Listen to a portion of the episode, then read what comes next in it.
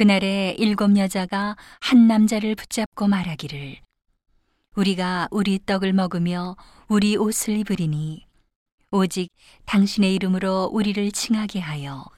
우리로 수치를 면케 하라 하리라. 그날에 여호와의 싹이 아름답고 영화로울 것이요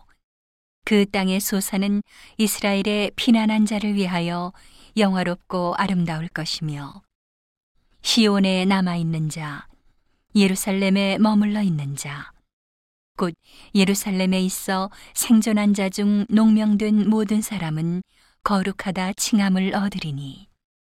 이는 주께서 그 심판하는 영과 소멸하는 영으로 시온의 딸들의 더러움을 씻으시며 예루살렘의 피를 그 중에서 청결케 하실 때가 됨이라. 여호와께서 그 거하시는 온 시온산과 모든 지폐 위에 낮이면 구름과 연기,